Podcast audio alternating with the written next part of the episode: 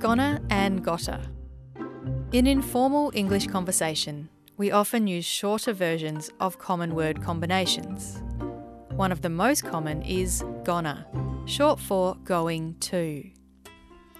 When we say the words going to very quickly, they run together and sound like gonna.